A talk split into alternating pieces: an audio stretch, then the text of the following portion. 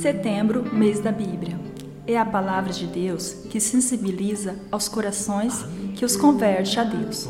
E a sua lógica, que é tão diferente da nossa, é a palavra de Deus, renova continuamente as nossas comunidades. Papa Francisco.